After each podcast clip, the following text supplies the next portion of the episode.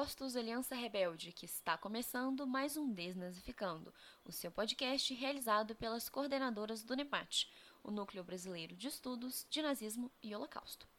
Aqui quem fala é a Ana Viana, e para reabrir os nossos trabalhos aqui no Desnazificando, né, porque, bom, a gente ficou sumida um tempinho, mas a gente ainda está por aqui, nós vamos começar com uma série especial de podcasts do nosso evento O Fardo dos Nossos Tempos, o Terceiro Reich em Perspectiva, que foi o terceiro evento organizado pelo NEPAT. A nossa ideia é disponibilizar os áudios das mesas em um formato diferente para todo mundo que prefere ouvir, estudar, enfim, por esse modelo dos podcasts, né? Então a gente vai tentar abarcar aí o interesse de mais pessoas. Para quem não está sabendo, nosso evento rolou entre os dias 4 e 8 de abril desse ano de 2022 e o objetivo foi refletir sobre os vínculos e as continuidades do nazismo nas sociedades atuais. A gente deu uma atenção especial para o Brasil, olhando aí tanto para essas profundas raízes da ideologia por aqui, como também para as continuidades e o impacto muito atual desse passado. E a gente também pensou sobre os desafios e as potencialidades de se pesquisar e ensinar sobre temas relacionados ao nazismo e ao Holocausto. É uma reflexão nossa de todo dia, né? Quem ouve a gente certamente já nos ouviu falar sobre isso, e que ganhou um foco especial no nosso evento, não só numa perspectiva brasileira, mas também latino-americana. E, bom, caso vocês queiram ver as mesas completas, discentes e docentes com as questões, não é? Elas estão todas disponíveis no nosso canal do YouTube, o NEPAT BR, e é só dar um Google que vocês acham facinho. E aqui no nosso podcast, então, nós vamos disponibilizar as falas dos professores que compuseram as nossas mesas docentes. Fiquem com a gente que eu garanto que tem muita fritação boa por aí. Vamos lá?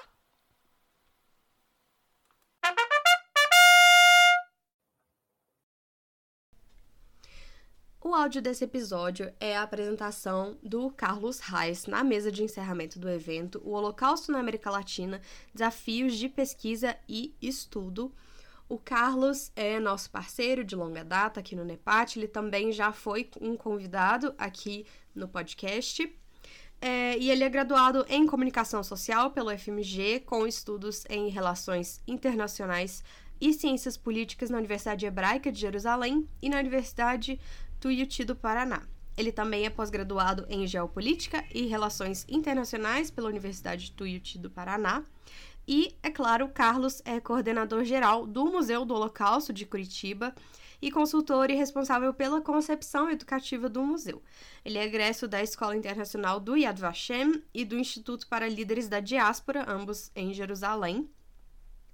E ele também trabalha na Fundação Bamá, em Buenos Aires. O Carlos é curador da exposição permanente das mostras itinerantes do museu, e ele também atua como consultor educativo e curatorial do Museu do Holocausto de Buenos Aires, do Museu Interativo Judeu de Chile, em Santiago, e do Memorial às Vítimas do Holocausto do Rio de Janeiro.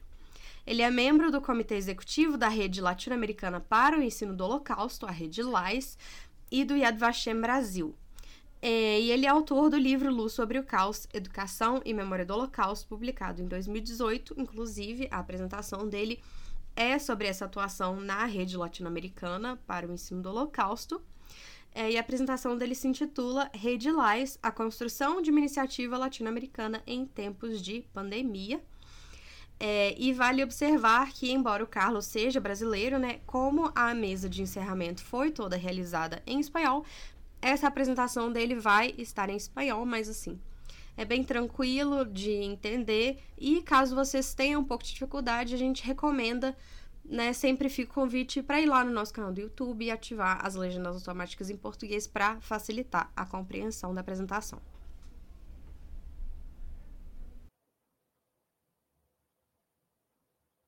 Obrigado. Então, buenas noches a todas y a todos. Es un honor y perdón por mi castellano, este raro portuñol, espero que me comprendan, que me hagan entender al menos. Muchísimas gracias por la invitación de las investigadoras de NEPAT, en nombre de todo el equipo del Museo del Holocausto de Curitiba, que es la primera institución de Brasil en unir los ejes de educación, memoria e investigación con una propuesta museológica permanente sobre este genocidio.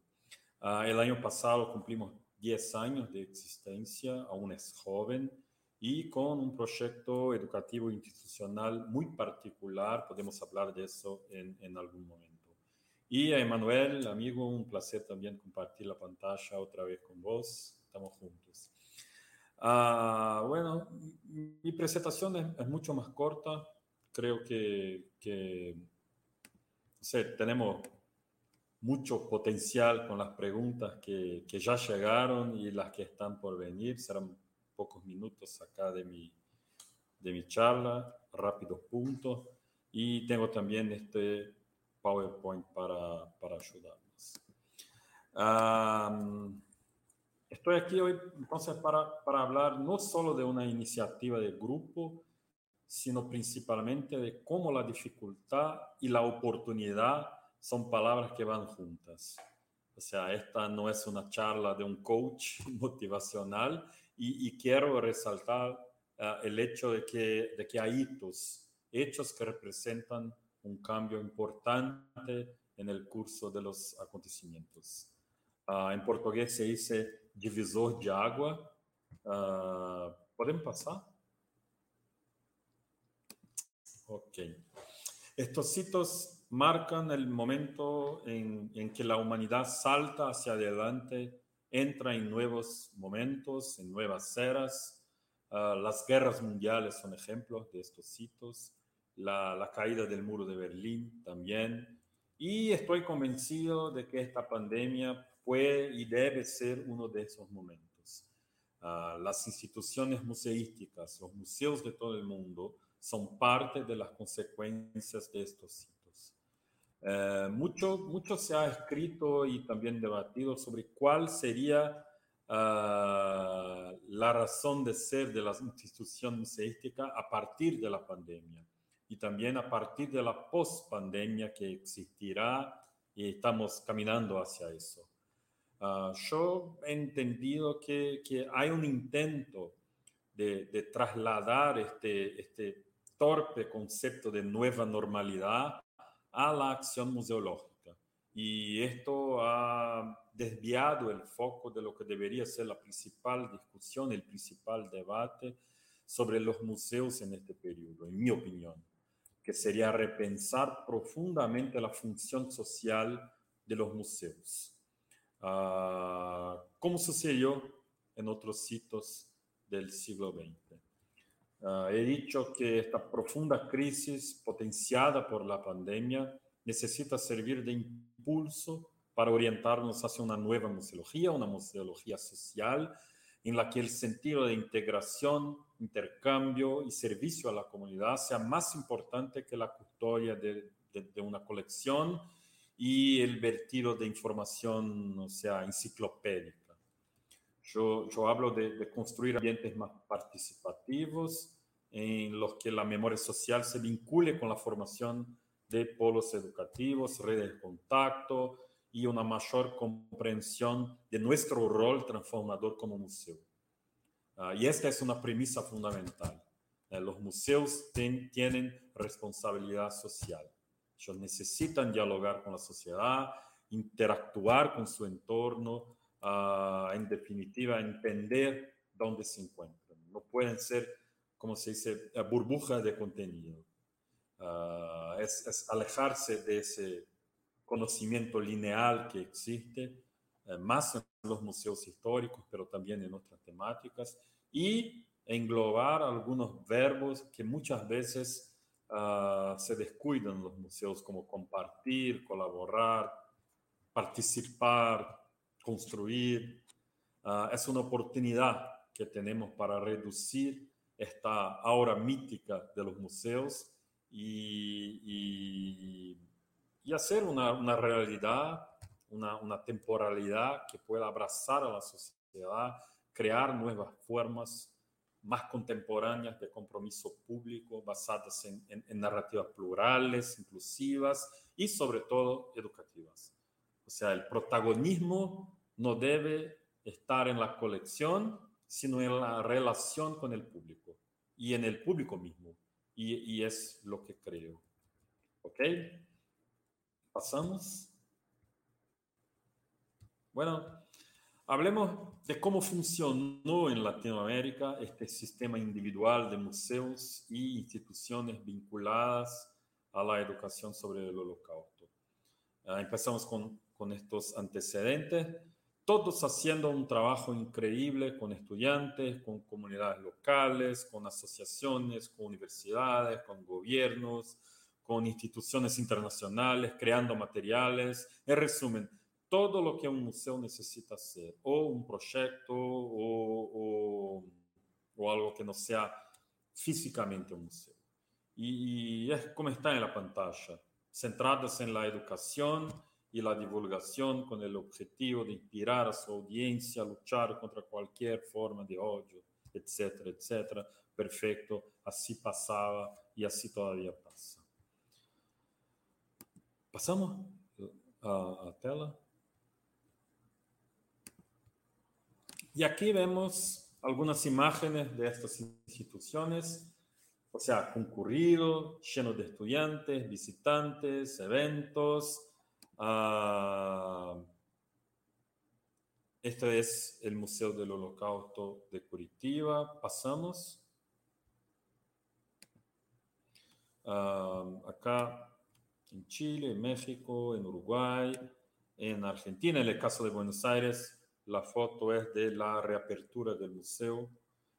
O sea, un trabajo incansable con recursos económicos cada vez más difíciles de conseguir, una lucha diaria, una misión que se cumple, como decía, con mucha dificultad, pero que marca la diferencia en el futuro de estos jóvenes. Si no, no sería educación, sería otra cosa.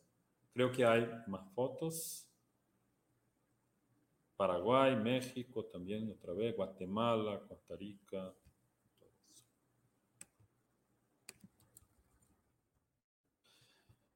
Pasamos, veremos los números.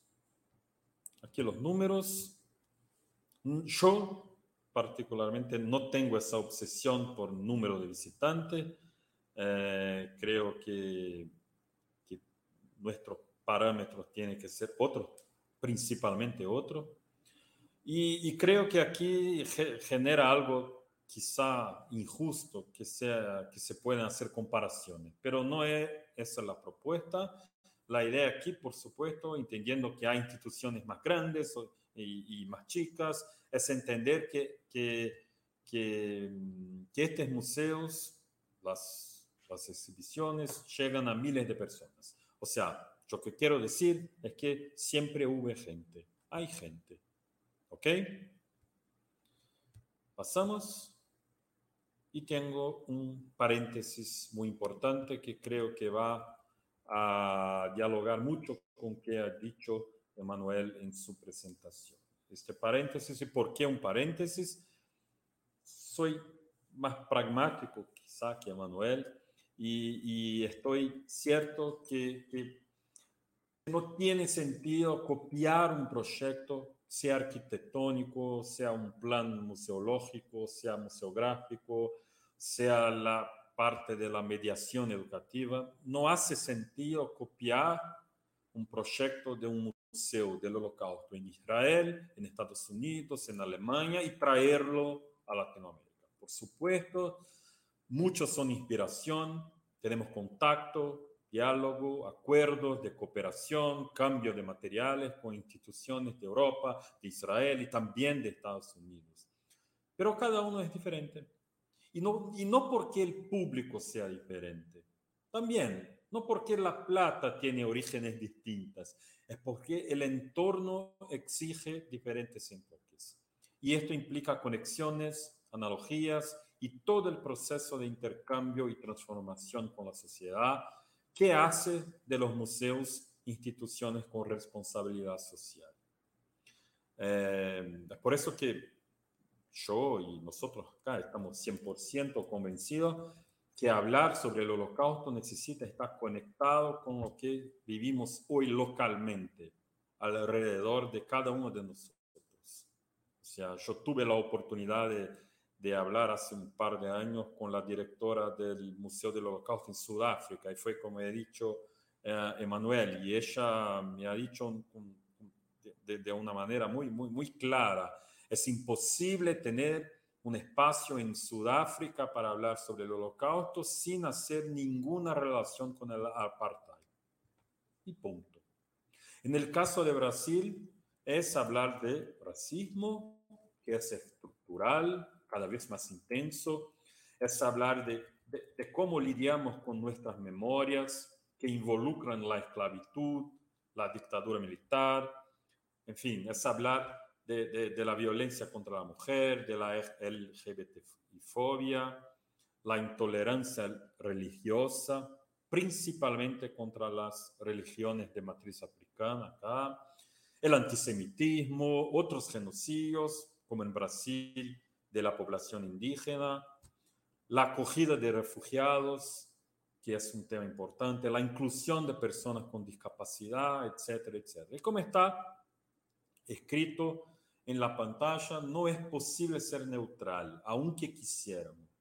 Hay cuestiones locales, nacionales, que deben interferir en toda memoria global. Incluye este proceso educativo de transmisión del Holocausto. Pero esto no significa que la palabra local no pueda extenderse a otro nivel. Y ahí es donde entra Latinoamérica. Y podemos empezar a pensar qué procesos compartimos, qué tenemos socialmente e históricamente en común, qué males también compartimos hoy. Pasamos. Y hasta que de repente llegó la COVID-19. Y fue un fuerte golpe a la rutina de cada una de estas instituciones, de las visitas, de los estudiantes afectados. Fue repentino en todo el mundo. Nadie sabía qué hacer, cómo hacer. Fue, como se dice, fue un quilombo. ¿Pasamos? Miren una muestra de publicaciones de algunos de nosotros, ¿eh? Algunos de ellos, de Chile, Guatemala, Perú, Argentina, Brasil, México, Paraguay. Estamos cerrados, comunicado, aviso importante, cerramos, no sabemos cuándo vamos a abrir otra vez. O sea, eso pasó con todos. Y vienen las preguntas. ¿Y ahora? O sea, ¿qué vamos a hacer? Y luego vuelvo a la primera discusión, que fue la pandemia como hito. Lo que empezamos a ver en el espacio virtual, no estoy hablando solamente de los museos o instituciones sobre el Holocausto, o sea, es algo que fue general. Lo que empezamos a ver en el espacio virtual, para todo, era una ¿cómo se dice?, una réplica de lo que pasaba en el espacio físico del museo, una adaptación, o sea, una adaptación del modelo de museología clásica al entorno online. Y esto es muy poco para el futuro de los museos. Los museos que se conforman con soluciones circunstanciales, como visitas virtuales interactivas o pseudo-interactivas, y descripciones de contenido con links. No que eso no sean herramientas importantes, pero los museos que se conforman con eso, y punto, pierden la oportunidad de embarcarse en una reflexión mucho más profunda sobre lo que será la normalidad en el museo a partir de la pandemia. Y desde mi punto de vista, está íntimamente relacionado, como he dicho, con la museología social. La pandemia a los museos no podría haber sido solo para crear un conjunto de estrategias de seguridad, de distanciamiento social, con una programación online. No puede ser solo eso. No puede. ¿Pasamos? Y luego vino la iniciativa. Muchos de nosotros ya nos conocíamos, ya habíamos trabajado juntos en algún momento, el Museo del Holocausto de Curitiba, el Museo del Holocausto de Buenos Aires y el Museo Interativo Judeu de Chile, se juntaron y empezamos a pensar en algo más grande. Cada uno de nosotros ya proponía algo diferente en sus redes, sus eventos, clases online, sus charlas, sus invitados. En la derecha es un ejemplo de lo que hacía mientras tanto en Curitiba, invitados. O sea, este evento hicimos con las Naciones Unidas sobre los refugiados, pero todos ya empezaron a hacer algo porque teníamos que seguir trabajando. Estábamos en lockdown, ¿no? Y hoy, o sea, 2 años después, yo puedo decir que la creación de la Red Latinoamericana para la Enseñanza del Holocausto fue como un cumplimiento de un sueño. Y puedo decir que fue una ironía del destino. No sé si esa expresión existe en español, ironía del destino, creo que sí. Ironía porque es algo muy positivo, pero que nació por una circunstancia terriblemente negativa que es la pandemia. El momento en que nosotros y todas las instituciones tuvimos que paralizar nuestras actividades cara a cara, fue el impulso que tuvimos de reunirnos utilizando tecnología a nuestra disposición y crear esta red, que es una red de colaboración, una red de amplificación sobre todo. No es una nueva institución, es una red de instituciones. Estamos hablando de una red de museos y instituciones educativas sin fines de lucro, dedicadas al estudio, la educación y la difusión del Holocausto en Latinoamérica, con una perspectiva latinoamericana que es más importante. El objetivo principal es utilizar la experiencia de todas esas instituciones, algunas con décadas de existencia, para colaborar en la enseñanza del Holocausto a nivel latinoamericano. Estamos unidos en un compromiso con la memoria, la divulgación y principalmente la educación de la Shoah. O sea, este trabajo sin duda ayuda en la construcción de ciudadanías preparadas para la prevención de crímenes contra la humanidad, comprometidas con la convivencia democrática, multicultural, pluralista en Latinoamérica. Pasamos, y acá estamos todos. Pasamos la pantalla, la tela, eso. Acá estamos todos, los 14 miembros de 11 países y 2 invitados permanentes, que es el Yad Vashem México y el Centro Ackerman de Estudios del Holocausto de la Universidad de Texas en Dallas.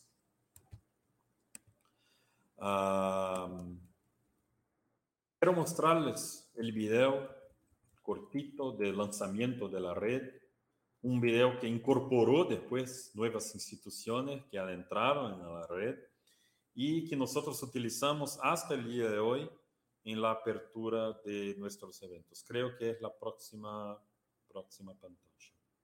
Por favor. Y el play.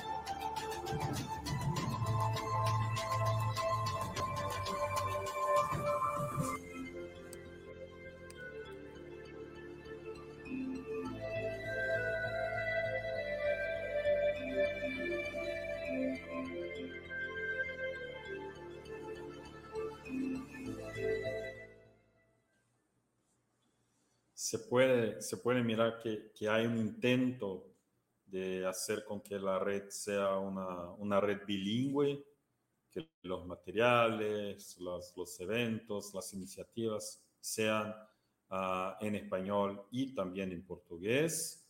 O sea, hay todavía el intento, ni siempre es posible hacer, pero principalmente los eventos y materiales, iniciativas que están en portugués, hay siempre un intento de traducirlas o un traductor simultáneo.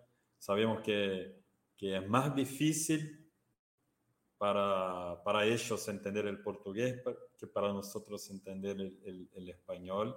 Y también depende de a dónde es el español. O sea, para nosotros es mucho más fácil comprender acá del Cone Sur que la gente de Centroamérica. ¿Pasamos? Eso. La primera actividad conjunta de la red fue en 2020 una serie de conferencias virtuales que recibió el nombre Latinoamérica Habla del Holocausto. O sea, cada institución creó una charla que explicaba los principales acontecimientos que vinculan a su país con el respecto al Holocausto, al fenómeno nazi, a los refugiados judíos. También hubo eventos en tríos que discutían estos temas más libremente. Y luego sí realizaron otros dos o tres ciclos de charlas más temáticos y con distintos invitados. Miren las preguntas. ¿Qué estaba pasando en Latinoamérica en la época de la Segunda Guerra Mundial y el Holocausto? ¿Cómo reaccionaron nuestros gobiernos ante las noticias provenientes de Europa? ¿Cuál fue la política hacia los refugiados judíos? ¿Pasamos? Hay más preguntas. ¿Hubo víctimas latinoamericanas? ¿Hubo perpetradores involucrados? ¿Hubo salvadores? O sea, fueron eventos increíbles que reunieron 150, 200 personas de diferentes países por evento, haciendo preguntas, interactuando, y más que cada uno poniendo su punto de vista, lo importante es que nos ayudó y nos ayuda a crear este lugar común que es Latinoamérica. O sea, invitamos académicos como oradores, panelistas, y así creamos un material espectacular que está en nuestro Facebook, también en el canal de YouTube.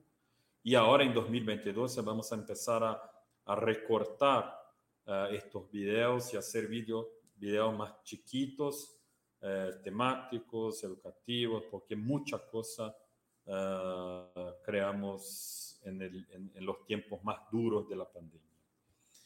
¿Pasamos? Empezamos a compartir experiencias y crear vínculos con otras instituciones, no solo intercambiando entre nosotros, los miembros, sino también acercándonos a otras instituciones. Fue un gran revuelo cuando se supo en Israel, en Estados Unidos, de la existencia de la red. Todos querían saber qué era, qué pasaba, quién estaba, de quién era la idea, cuáles eran las instituciones. Entonces, fueron muchas instituciones que hicieron contacto, preguntando qué estaba pasando, qué lindo, cómo podían ayudar, o que buscaban ayuda también. ¿Pasamos?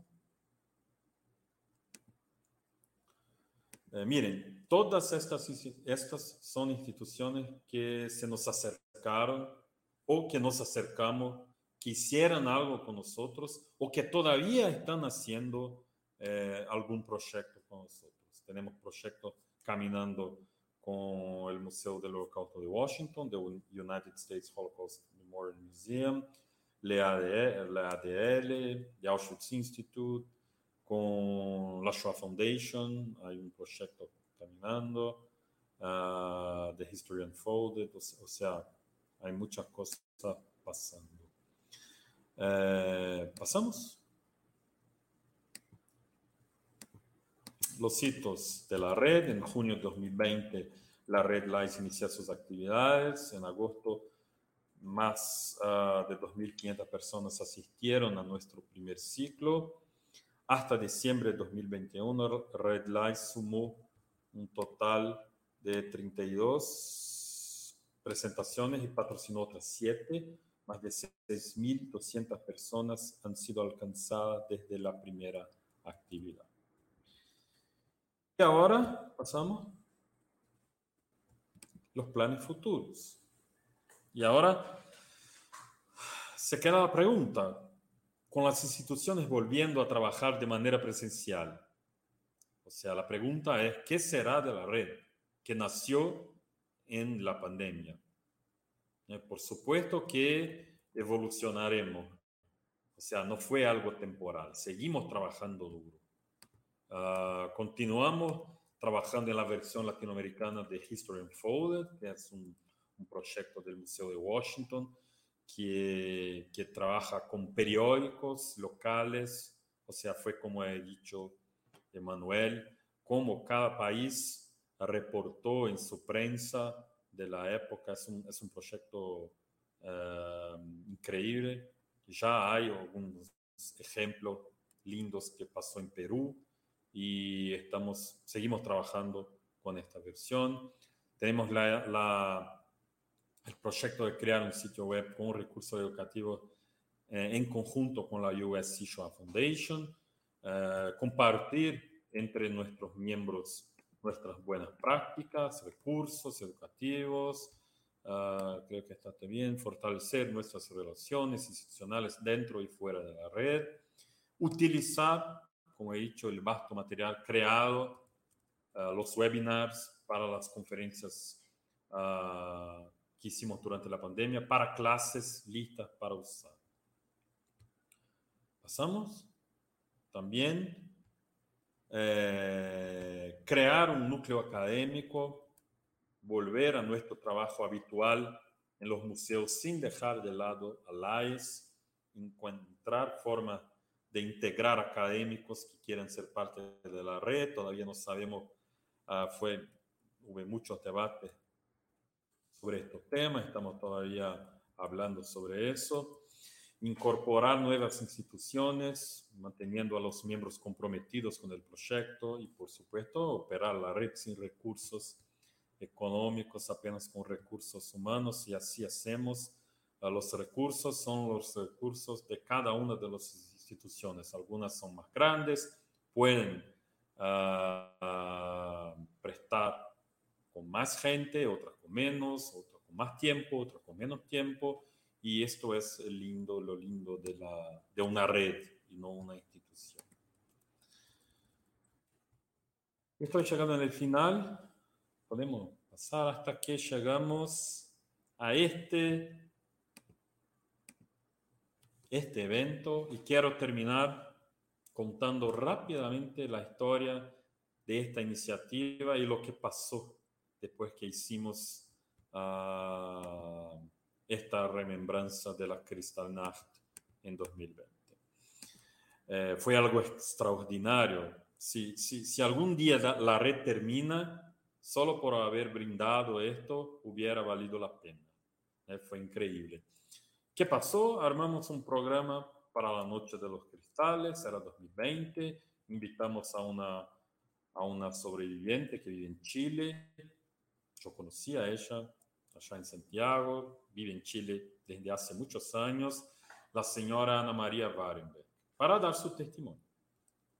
Ella era una niña en Alemania, pasó por la Kristallnacht y hasta el día de hoy en Chile habla con los estudiantes sobre su infancia, lo que pasó con ella, su familia, ha escrito un libro y todo. El moderador, creo que fue Jonathan, el director, fue Johnny, director del Museo del Holocausto de Buenos Aires, y así hacemos siempre, invitados de países distintos. ¿Y qué pasó? En el día de este evento, una investigadora de Shoah Foundation en los Estados Unidos, por coincidencia, estaba mirando en su casa, o sea, y siguió la charla. Y la señora Ana María siempre habla de una amiga del colegio que también era judía, que era su mejor amiga, pero que no sabe qué le pasó. Siempre habla la misma historia de esta amiga. Ella ha escrito algo que serían amigas para siempre, pero pasó lo que sabemos que pasó y Ana María nunca ha sabido qué pasó con esta amiga.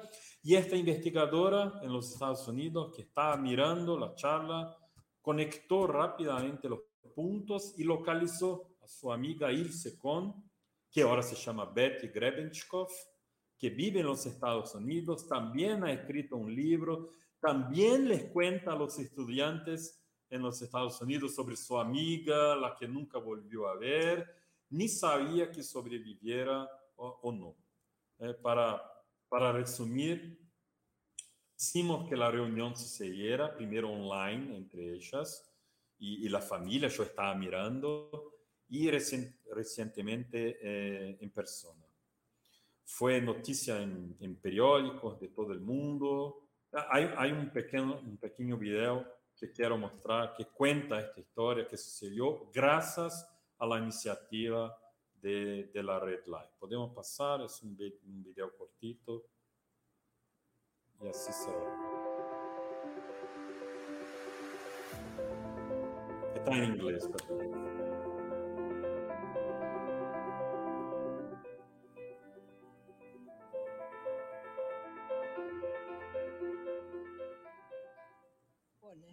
Cuando tú en el futuro tomes este librito en tus manos, acuérdate lo bonito que fue habernos conocido.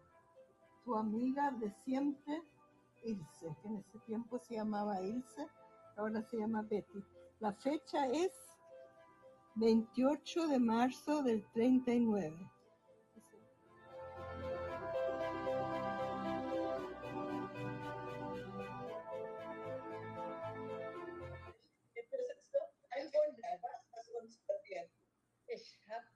Also ich bin so, ich habe gar keine Worte dafür, dass wir nach diesen vielen Jahren, über 80 Jahre, wieder zusammenkommen.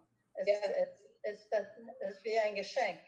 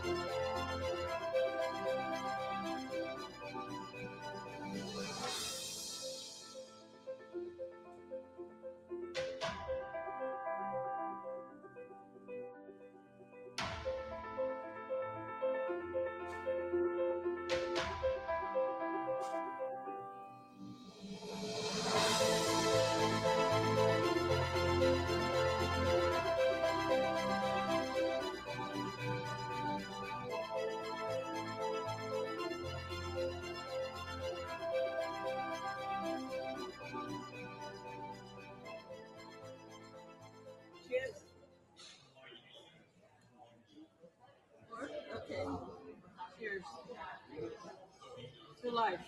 Hi.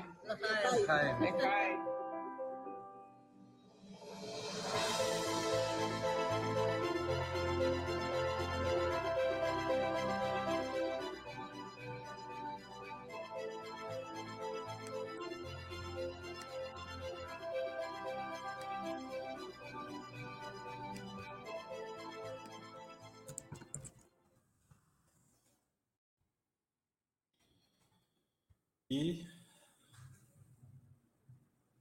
todo eso pasó gracias a la Red LIES, a la existencia de la Red LIES.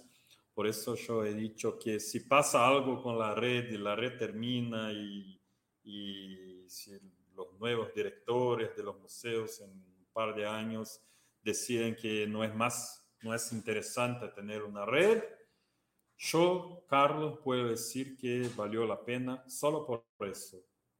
El reencuentro de las dos amigas. Creo que hay una pantalla más con... Sí, es una foto y después es el sitio en Facebook de la Red LIES. Allá están todas las charlas. Y creo que también está o va a estar en YouTube.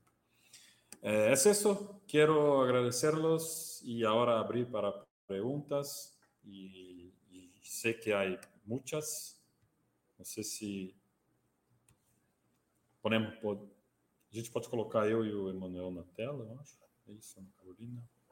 Perfeito. Claro, claro. Bom, obrigada, Carlos, pela sua apresentação, né, por estar aqui com a gente de novo. E, bom, eu vou começar lendo então as perguntas aqui do chat, não é? E aí, enfim, vou ler como elas estão direcionadas, mas caso vocês queiram acrescentar, não é, comentários... após a fala do outro, ou, enfim, perguntar qualquer coisa um para o outro também, fiquem à vontade, né? Bom, eu vou colocar aqui, então, primeiro a pergunta da Gabriela, e faço uma... Às vezes eu posso fazer uma para o Emmanuel, eu não sei se ele responde, Carlos comenta se quiser, e aí a gente vai fazendo assim. Tá bom. Bom, então a primeira pergunta da Gabriela é sobre a memória do Holocausto no México, né? Se o Emmanuel poderia comentar um pouco sobre isso. Eu acho até que talvez tivesse uma segunda parte aqui da pergunta, mas parece que cortou um pouco. Aí vamos ver se ela manda alguma coisa mais, se não, a gente fica aqui com essa primeira parte da questão. Bom, obrigado, Gabriela. Lo que pasa con la memoria de México es muy interesante. Recientemente Yael Simán, la doctora Yael Simán, desde la Universidad Iberoamericana ha estado trabajando mucho con ello. Durante, como en el caso argentino y como en el caso de Brasil, imagino, durante mucho tiempo se creyó que era una memoria más bien tardía o inexistente, muy cenida a las instituciones de la comunidad judía. Y sin embargo, lo que la doctora Simán va encontrando cada vez más es que ha habido manifestaciones, mayoritariamente de actores de la comunidad judía, ha sido una memoria comunitaria, institucionalizada, pero que a la vez no ha estado exenta de debates en el espacio público. ¿Sí? Sin embargo, quizás, a diferencia del caso de Argentina, a diferencia del caso de Brasil, donde la comunidad judía ha tenido tempranamente una fuerte presencia pública en San Pablo, en Río de Janeiro, en Buenos Aires, ¿sí? La comunidad judía de México ha tenido una menor visibilidad en el espacio público. No obstante, es una memoria, ¿sí?, que se constituyó y tiene como un reconocimiento. Y de hecho, ahí en los slides, en las diapositivas que compartía Carlos, es significativo que el Museo de Memoria y Tolerancia de México tiene 700. Carlos decía que el número no es importante, que yo estoy de acuerdo con vos, Carlos, en la transmisión del mensaje, pero efectivamente hay 700.000 visitantes, ¿sí? Que es muy significativo. Y es un museo que Carlos lo sabe muy bien, es un museo que ha cambiado.